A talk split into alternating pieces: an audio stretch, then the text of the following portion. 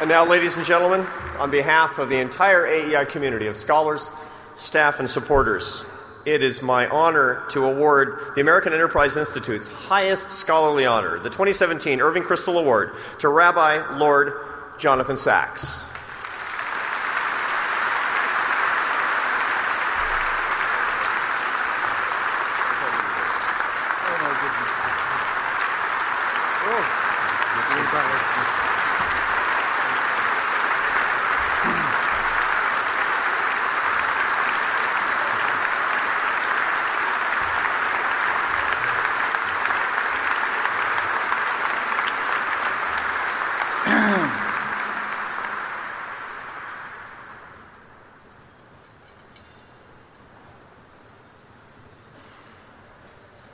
Beloved friends, I want to thank you from the depths of my heart for your generosity tonight. I was almost about to say that I'm moved beyond words, but the truth is, no rabbi ever was moved beyond words. At the burning bush, Moses, the first rabbi of all time, said, I am not a man of words, and then proceeded to speak for the next 40 years. So let me say briefly how grateful I am for three things. Number one, for the company I now join of outstanding individuals, and especially last year's winner, who's just so embarrassed me, Robbie George, who's done so much as the voice of vision and moral courage that lies at the very heart of his and yours and our vision of American life. Second, for the American Enterprise Institute itself, one of the very greatest think tanks in the entire world, and one from whom I have learnt more than any other. And I salute Arthur Brooks for his wonderful leadership of this institution, and I wish all of you blessing and success.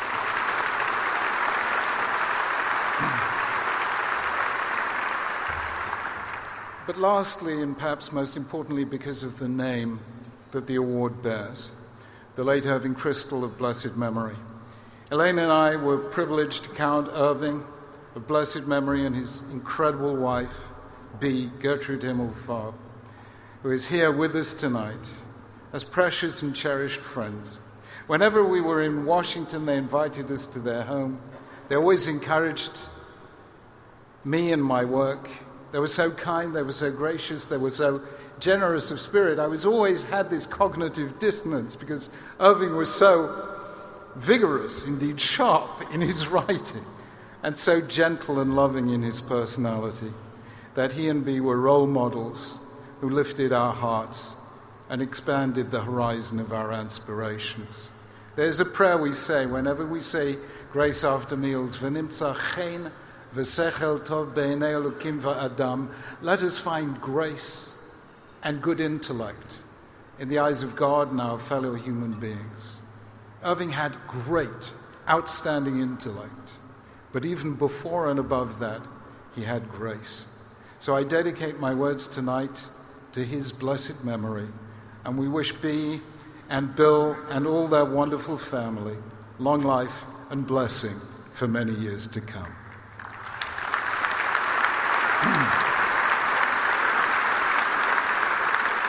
Friends, these are really tempestuous times. A few months ago, I asked a friend in Washington, What's it been like living in America today? And he said, Well, it's a little bit like the man standing on the deck of the Titanic with a glass of whiskey in his hand, and he's saying, I know I asked for ice.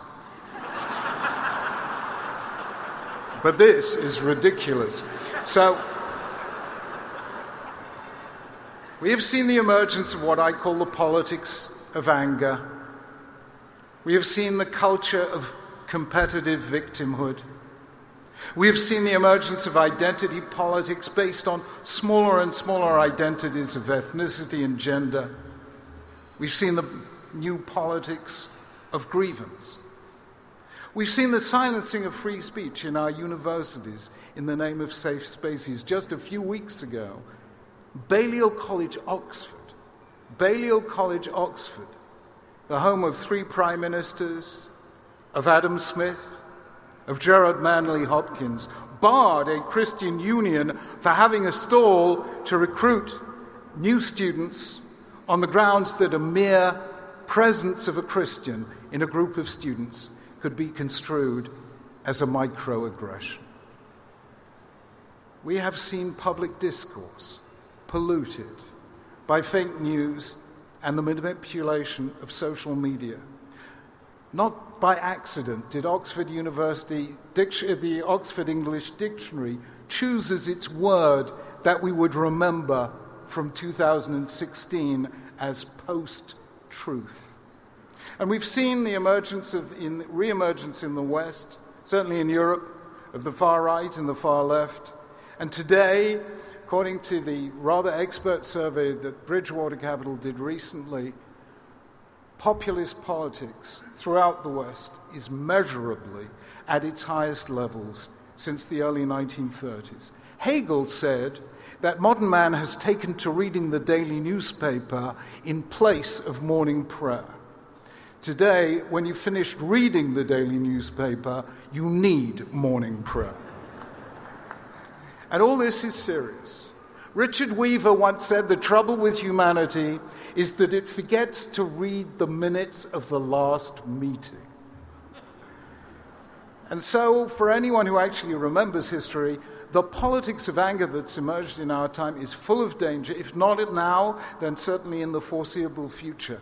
And although this is affecting the whole of the West, I want tonight, for reasons which will become quite clear, to focus my remarks on you and the United States of America. And the reason is that I want to give an analysis that I think the late Irving Kristol would have understood because a love of Judaism was absolutely central to his life. And because he knew that in America, democratic capitalism had its roots in the Judeo Christian heritage, specifically in the Hebrew Bible. You know, we often think of the Hebrew Bible as simply a religious book, but it is actually a religious, a political text. I used to study Bible with Tony Blair in 10 Downing Street when he was Prime Minister was done under the strictest possible secrecy, because God forbid that a prime minister should read the Bible. And he once turned to me and said, Jonathan, how come your book is more interesting than our book? And I replied, Prime Minister, obviously, because there's more politics in our book than in your book. So I want to just look at one little element of biblical political theory, which I think is unique and which shows remarkable relevance to the situation we're in today. And I want to begin at a strange point. At a key moment in political history in biblical Israel, you remember when the people came to Samuel and said, Appoint us a king. And Samuel got really upset because he thought the people were rejecting him. And God said, That's nothing. I'm even more upset. They're rejecting me they sound very much like two Jewish mothers sitting together discussing their children. And, uh, but God said to Samuel, Spell out what having a king will actually mean. He'll seize your sons, your daughters, your produce, your land, i.e., taxes. And if they're still willing to pay the price, give them a king, which is what happened. And the commentators are all puzzled by this, and rightly so, because does the Bible approve of kings or not? If it does, why does God say that they're rejecting Him? And if it doesn't, why did God say, give them one if they asked for it? And the reason the biblical commentators were puzzled is because, by and large, they weren't political scientists. But actually, the meaning of that narrative is very simple. What happened in the days of the prophet Samuel is precisely a social contract exactly on the lines as set out by Thomas Hobbes in the Leviathan. People are willing to give up certain of their rights, transfer them to a central power, a king, a government, who undertakes to ensure the rule of law internally and the defense of the realm externally. In fact, 1 Samuel chapter 8 is the first recorded instance in all of history of a social contract. But what makes the Hebrew Bible unique and really fascinating is that, and makes it completely different from Hobbes and Locke and Jean Jacques Rousseau, is that this wasn't the first founding moment of Israel as a nation, as a political entity. It was, in fact, the second. Because the first took place centuries earlier in the days of Moses at Mount Sinai, when the people made with God not a contract, but a covenant. And those two things are often confused, but actually they're quite different. In a contract, two or more people come together to make an exchange, you pay your plumber. I have a Jewish friend in Jerusalem who calls his plumber Messiah. Why? Because we're waiting daily and he never turns up. So, in a contract, you make, a, you make an exchange which is to the benefit of the self interest of each. And so you get the commercial contract that creates the market and the social contract that creates the state. A covenant isn't like that. It's more like a marriage than an exchange. In a covenant, two or more parties, each respecting the dignity and integrity of the other, come together in a bond of loyalty and trust to do together what neither can do alone. A covenant isn't about me, it's about us. A covenant isn't about interests, it's about identity. A covenant isn't about me, the voter, or me, the consumer, but about all of us together. Or in that lovely key phrase, of American politics, it's about we, the people. The market is about the creation and distribution of wealth. The state is about the creation and distribution of power. But a covenant is about neither wealth nor power, but about the bonds of belonging and of collective responsibility. And to put it as simply as I can, the social contract creates a state, but the social covenant creates a society. That is the difference. They're different things. Biblical Israel had a society long before it had a state, before it had even crossed the Jordan and entered the land, which explains why Jews were able to keep their identity for 2,000 years in exile and dispersion because although they'd lost their state, they still had their society. Although they'd lost their contract, they still had their covenant. And there is only one nation known to me that had the same dual founding as biblical Israel, and that is the United States of America, which had.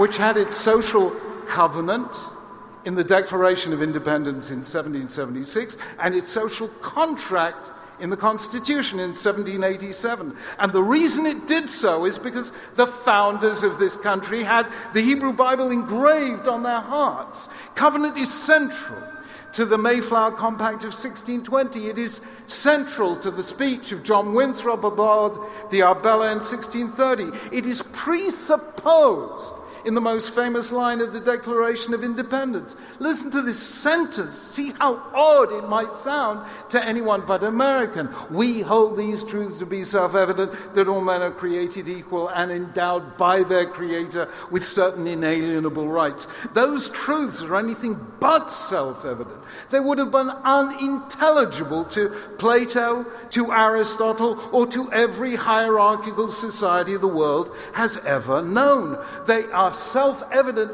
only to people, to Jews and Christians who have internalized the Hebrew Bible. And that is what made G.K. Chesterton call America a nation with the soul of a church. Now, what is more, every covenant comes with a story.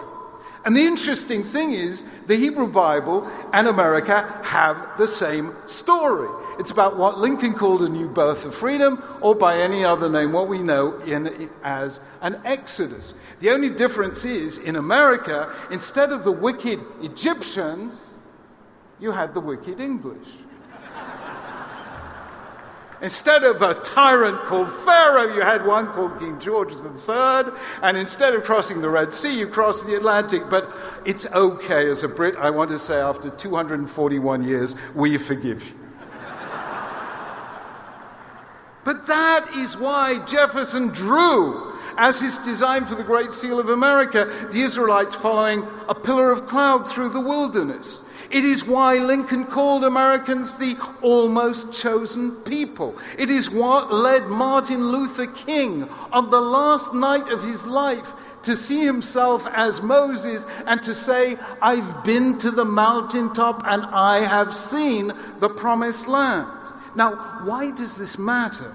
to America and to the American Enterprise Institute because America understands more clearly than any other Western nation that freedom requires not just a state, but also, and even more importantly, a society.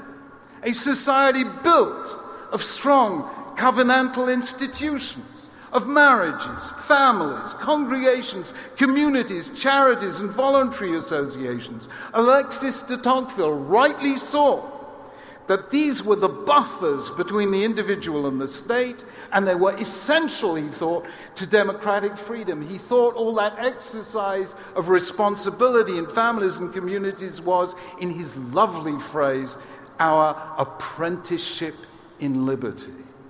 And we can now say exactly what has been going wrong in American life in recent times, and indeed throughout Europe. But in America, the social contract is still there, but the social covenant is being lost. Today, one half of America is losing all those covenantal institutions. It's losing strong marriages and families and communities. It's losing a strong sense of the American narrative. It's even losing a pluribus unum because today everyone prefers pluribus to unum. So, in place of a single collective identity, you find a myriad of ever smaller identities, local ones, based on gender, whatever it is next week, instead of a culture of freedom and responsibility, we have a culture of grievances that are always someone else's responsibility.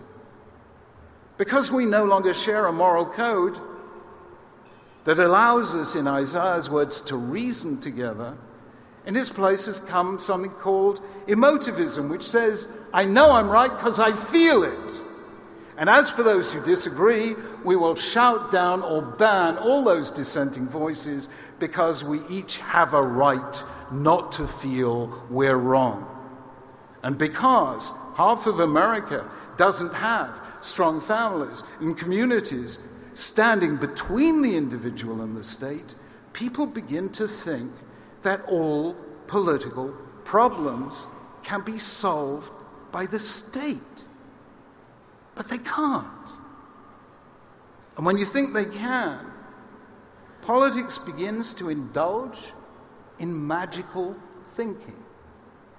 So you get the far right dreaming of a golden past that never was, and the far left yearning for a utopian future that never will be. And then comes populism the belief that a strong leader can solve all our problems for us. And that is the first step down the road to tyranny, whether of the right or of the left. But there is good news, which is that covenants can be renewed. That's what happened in the Bible in the days of Joshua and Jehoshaphat and Hezekiah and Josiah and Ezra and Nehemiah. It happened in America several times. Nations with covenants can renew themselves. And that has to be our project now and for the foreseeable future. We need to renew the covenant, which means standing with Robbie George and friends and strengthening marriage and the family. It means rebuilding communities. And I don't know if you noticed, significantly, just recently, Mark Zuckerberg has changed the mission statement of Facebook from connecting friends to building communities.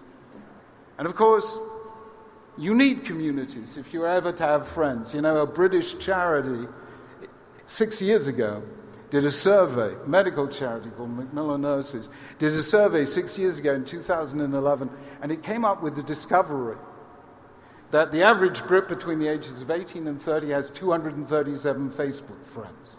When asked on how many of those could you count in an emergency, the average answer was two. When you belong to a church or a synagogue or a real community, you have real friends, not just Facebook friends. And now Facebook itself is beginning to realize this. It means, and forgive me for saying this, but it means teaching every American child the American story without embarrassment.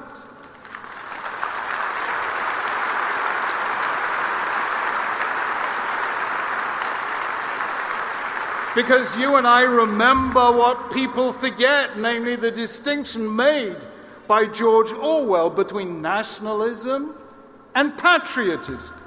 Nationalism is about power. Patriotism is about pride. Nationalism leads to war. Patriotism works for peace. We can be patriotic without being nationalistic.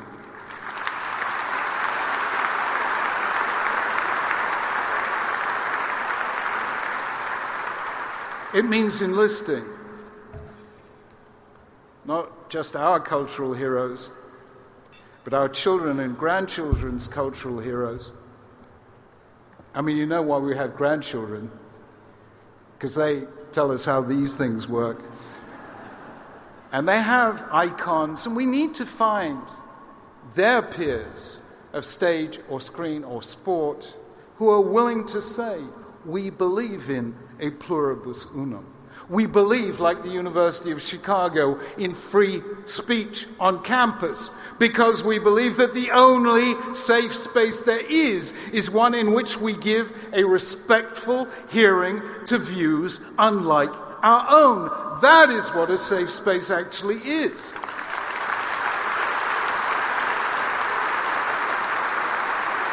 We need people willing to stand up and say, rich and poor alike, we all have collective responsibility for the common good. And we need a culture of responsibility, not one of victimhood. Because if you define yourself as a victim, you can never be free.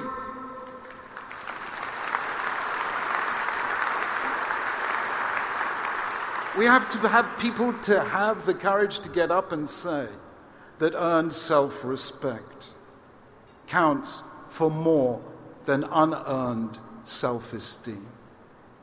And we have to say the fundamental truth that is at the heart of the Hebrew Bible and of American politics that the state exists to serve the people. The people don't exist to serve the state.